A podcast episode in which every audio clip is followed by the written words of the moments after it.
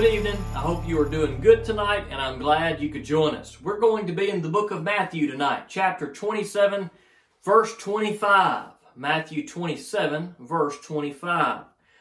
This is a passage of scripture that always kind of jumps out to me every time I read through uh, the story of Jesus and his crucifixion as he's uh, as that time is leading up where he's going to be nailed to the cross and he stands this mock trial before his people and they bring him before Pilate to uh, get him sentenced to death as the crowd yells, Crucify him, crucify him. And this, uh, this particular part of the story always seems to just jump out at me. And so we're going to talk about that tonight. Matthew chapter 27, verse 25. Let's pray, then we'll jump in.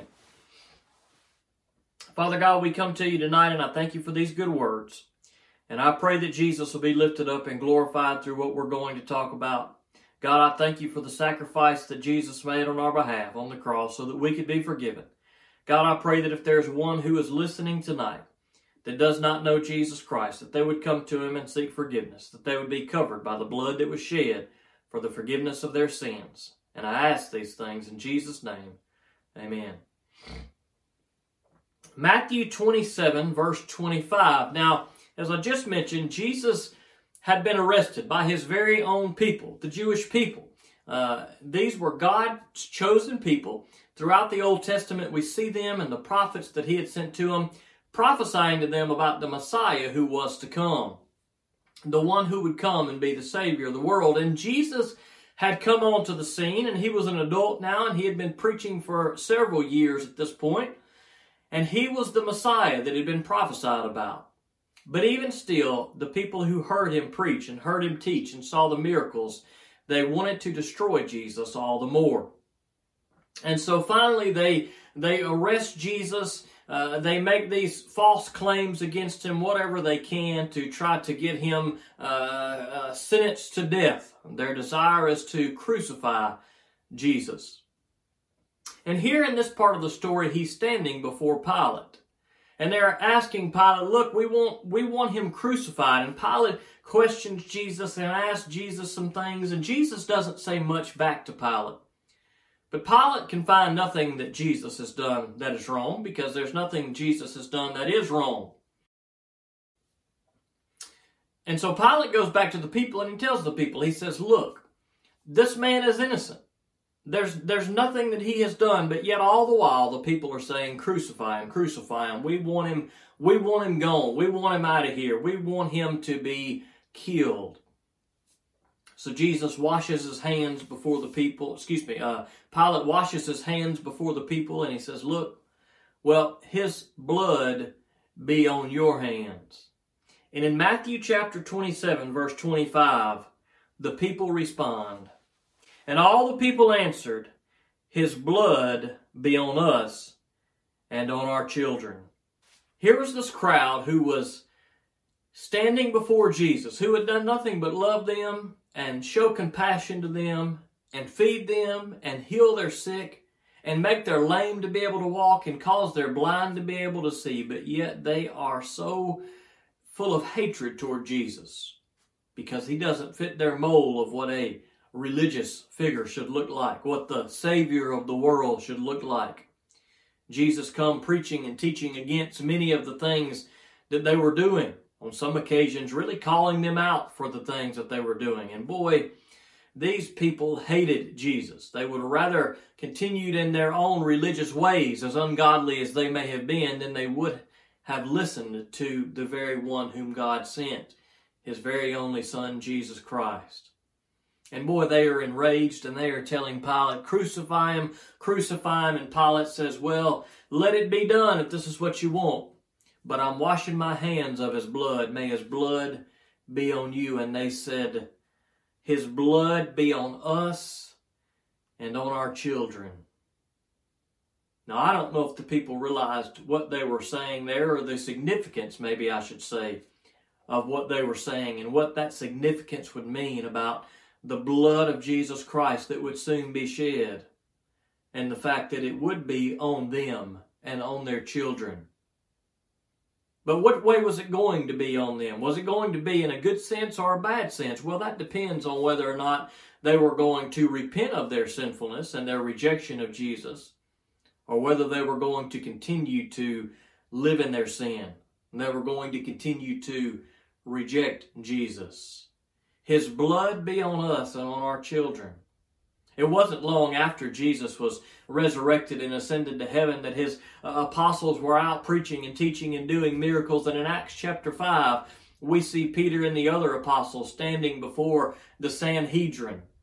Very likely, I would think, some of the same ones that hated Jesus and was sentencing him to death uh, when, when that event occurred. But yet, uh, as the apostles, as Peter and the others are preaching Jesus and doing these miracles, uh, they are in prison for a, a, a, miracle that they do. And these people uh, that are in religious leadership, the Sanhedrin, they tell them, look, we don't want you to do anything in the name of Jesus anymore. And in Acts chapter 5, verse 28, it says, Didn't we strictly order you not to teach in his name? And look, you have filled Jerusalem with your teaching and are determined to bring this man's blood on us. Now, the apostles had been preaching and teaching look, the very one you crucified, you, it was you guys who put Jesus to death. He is the one by who these miracles have been done. The healing that was taking place was coming through Jesus. And even though they had put Jesus to death, Jesus was still alive. He had been resurrected, and his power uh, was being shown through his apostles as they were faithfully following him. And they had told this group, look, how did we do these miracles? It was through Jesus, the one you crucified. And boy, they didn't like that. The group, the Sanhedrin, the ones that were these religious leaders of the day, they said, look, you are determined to, to put this man's blood on us. And I wonder, I can't help but wonder if any of the ones who were chanting, his blood be on us and our children, if any of the ones who yelled that out, I wonder if any of that same group were the ones who were who were angry with the apostles. The very same ones who were angry with Jesus were now angry with the apostles for continuing Jesus' work. And now they're saying, look, you're trying to put this man's blood on us. But it's clear from the passage in Matthew that many of the people uh, of that day, the religious people, boy, they did not like Jesus. They hated Jesus. And the very ones who said, let his blood be on us and on our children may very well be some of the same ones here who are trying to deny that the blood should be on their hands. Now, when we see the context of these things here, when it talks about blood being on someone, it's saying that you are guilty of something. You are guilty of what has taken place. The, the evidence is on your hand. It's, it's clear that you have done what has been done because we see the evidence. In this case, the murderer of Jesus Christ. The blood was maybe not physically on their hands, but it was on their hands in that they were the ones who were behind putting Jesus to death. We see a good example of this in Acts chapter 18, verse 6. In Acts chapter 18, verse 6, we, we have a passage here where Paul is preaching to some people and they're refusing to listen to what Paul has to say. And he says, but when they resisted and blasphemed, he shook his robe and told them, Your blood is on your own heads. I am innocent. From now on, I will go to the Gentiles. And here we see the same idea. Paul says, Look, your blood is on your own heads. Why? Because I have spoken to you. I have told you the truth of the gospel of Jesus Christ, that He is the Savior of the world, that forgiveness comes through no other but Jesus, and you have rejected that. You have rejected that truth. Therefore, when you die and stand before God in judgment and you receive just punishment, it is going to be your fault and your fault alone because you have heard the truth and have rejected it. And so, this idea of blood being on someone's hands or on their head is simply saying you are guilty because you have rejected what is good and you have done what is evil. You have rejected truth and accepted a lie. You have rejected Jesus Christ and chosen to live and sin. And those who have made that choice, they will live with that choice and they are guilty of that choice. It's a choice that they have made and they will suffer the consequences and punishment because they have willingly, knowingly made that choice to reject the truth and the salvation that comes in Jesus Christ. Even though we see this language about their blood being on their own hands, maybe in one sense, maybe in the context, it is speaking of the, the, the, their, their guilt for what has taken place in punishing Jesus Christ. But I can't help but think the very thing that they chanted, the very thing that they cheered out, may his blood be on us and on our children. The very thing that they were yelling out in hatred was indeed the very thing that would save them. Should they come to Jesus Christ? Should they turn to Jesus Christ? The very thing that they were yelling out of hatred was the very thing that would save their souls if they would repent, if they would turn to Jesus Christ. The very blood that they were that they were shedding in hatred, Jesus himself was giving out of love. He was giving himself. He was giving his life. He was shedding his blood because Jesus knew that it was only by his blood that it was only by his sacrifice that the very ones who were trying to kill him, it was only by his blood that they could be covered of their sins. I wonder if some of the ones in the crowd that day that yelled, May his blood be on us and on our children. I wonder if some of those recognized the error of their ways, repented of their sins. Later on, they, they, they heard the gospel of Jesus Christ taught and they saw the light and they realized, whoa, I am guilty of the sin that put Jesus Christ on the cross. I'm guilty of what took place. He gave his life and he gave it for me. And it is by his blood that I'm covered. God, forgive me. Lord Jesus, I follow you. You, Lord Jesus, I trust you. Lord Jesus, do cover me with your blood. and I wonder if any of those who were there yelling, May his blood be on us. I wonder if one day his blood was on them. Not in a way that they would be judged and guilty for their sin, but his blood was on them in a way that they would be forgiven of their sins when they came to him and realized that he was the Savior of the world. We have no way to know, but I just wonder if any in that crowd ever really understood the significance of Jesus' blood being on them. Now we see that all throughout Scripture that it is by the blood of Jesus Christ that we are forgiven. If you continue reading on in Acts chapter 20, verse 28, Paul is giving some elders some advice here on what they should do as far as shepherding the flock. And he tells them something that's interesting here at the last part of this verse. In Acts chapter 20, verse 28, he says, be on guard for yourselves and for all the flock that the Holy Spirit has appointed you to as overseers to shepherd the church of God, which he purchased with his own blood. It was by the very blood of Jesus Christ that we are allowed to be called sons and daughters of God, that we are children of God, that we are brothers and sisters in Christ, that our sins are forgiven that we can call ourselves the church, that we can call ourselves Christians, and we can be one with Jesus Christ. And it's by His blood that we have been forgiven. It's by His blood that we have been redeemed. It's by His blood, Paul says, that we have been purchased. It's the price that was paid for you and I so that we could be forgiven. In 1 John chapter 1 verse 7 it says, but if we walk in the light as he himself is in the light, we have fellowship with one another. And the blood of Jesus, his son, cleanses us from all sins. Now, this is just, uh, these are just a couple of examples we see in Scripture.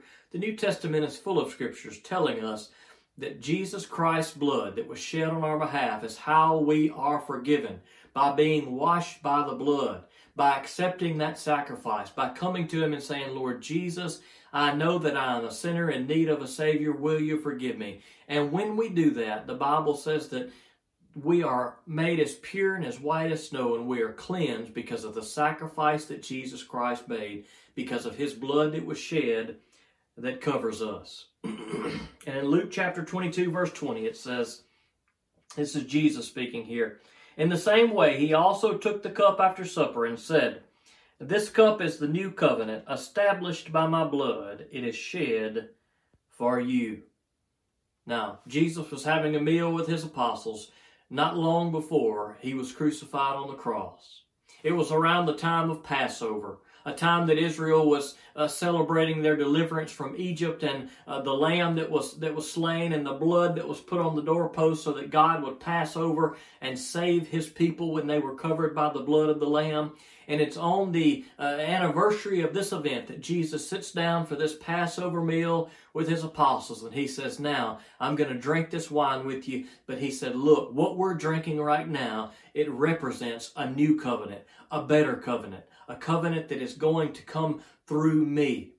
Jesus Christ says this covenant is going to come through my blood. So when you drink this cup, it is a new covenant that is established by my blood that is shed for you.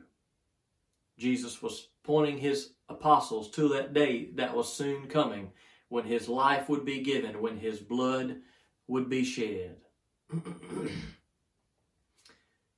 and if we've accepted Jesus Christ today, we are covered by his blood. The question is, how are we going to be covered by his blood? Is his blood going to be on our hands? Are we going to be guilty of the same sin that the uh, that the people in Matthew 27 were guilty of? Are we going to be guilty of rejecting Jesus Christ and saying I don't want anything to do with him? I don't want to listen to him, I don't want to follow him. I don't want to be obedient to him. I don't want to listen to Jesus in any way and therefore I reject Jesus. Well, that's what this group in Matthew 27 was guilty of. And their blood was on their hands. You see, even though we weren't there that day, even though we didn't nail Jesus Christ to the cross, even though we weren't the ones yelling those words, it's still our sins that put him there. Not just their sins. We may look at the words they yell and say, oh, those horrible sinners. And they are sinners. And Jesus went to, to the cross because of their sin. But he also went to the cross because of your sin and my sin. And even though we may not have been the ones yelling those words that day, it was our sins as well that nailed him to the cross. It is our sins that put him there. It is for our sins that he chose to be there, that he willingly gave his life for us so that we could be forgiven. And one day we're going to stand before God. And on that day, are we going to be guilty of our sin? Is the blood going to be on our hands because of our sinfulness, because of the things that we have done, because the, the guilt and the filth and the shame of our sinfulness? Is that what we are going to be judged by on the day we stand before God? Are we going to be covered with the very blood of Jesus Christ? The very blood that was shed because of our sins, as the very blood that can forgive us of our sins, but we have to come to Him and say, Lord Jesus, I recognize that I'm a sinner. I recognize that it's because of my sin that you gave your life for me. And Lord Jesus, I didn't realize how bad I were, uh, how bad I was, but God, I realize it now. I realize how bad I was, and Jesus, how good you are. And Jesus, I want to follow you, and I want to trust you, and I want to put my faith in you, and I want your blood to cover me, Lord Jesus, so that I can be forgiven, so that I can be redeemed, so that I can experience salvation through you. The people who stood before Jesus in Matthew 27, they missed who he was. Maybe some of them later on recognized who he was, maybe they didn't. We have no way to know. But they said, Boy, his blood be on us. And even while they uttered those words, they failed to realize that it was the blood that would soon be shed at their request would be the very blood that would save them should they call out to Jesus Christ. And it's the same blood that was shed by Jesus Christ on the cross that will save you and I. But the only way it will save us is if we come to Him we acknowledge our sinfulness and say, Lord Jesus, I repent. I follow you. I put my faith in you and the sacrifice that you gave for me on the cross. And I pray that your blood would cover me and that you would forgive me of my sins. If you haven't done that today, I hope you'll do that. I hope you'll see the truth of Jesus Christ. I hope you won't reject Him as those did so many years ago, but that you would see the blood that was shed, that you would see the man who gave his life for you so that you could be forgiven, and that you would follow Him and experience His love and His freedom. I pray that you could come to Him and experience the peace and the joy that He wants to bring. And that only comes through the covering of His blood by the sacrifice that He gave on the cross. I hope today you're following Him. Let's pray. Father God, we come to you tonight and I thank you for these good words. I pray, God, that we would not miss the truth of Jesus Christ in these words. I pray that we would not be guilty of the same sin that these in this this this part of the scripture were guilty of. That they rejected Jesus Christ, that they turned him away. It was because of their sin that he was killed, but God, it was also because of our sin that he was nailed to the cross. So, God, help us not to fail to realize the significance of that. God, I pray that you would just help us to uh, never forget what Jesus did, that he freely did it for us, that he gave his life for us so that we could be forgiven. If there's one that doesn't know that truth, that's never followed him, I pray that tonight that they would.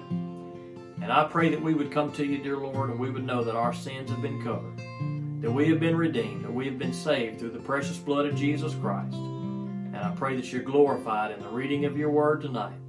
And I ask these things in Jesus' name. Amen. Thank you for joining us for today's service. To learn more about Jesus, call or text Pastor Shan at 601 657 0180 or email him at shanvn at me.com. You can also visit us at www.enterprisebaptist.church or follow us on Facebook at facebook.com slash ebcliberty. We hope that you have been blessed by today's service.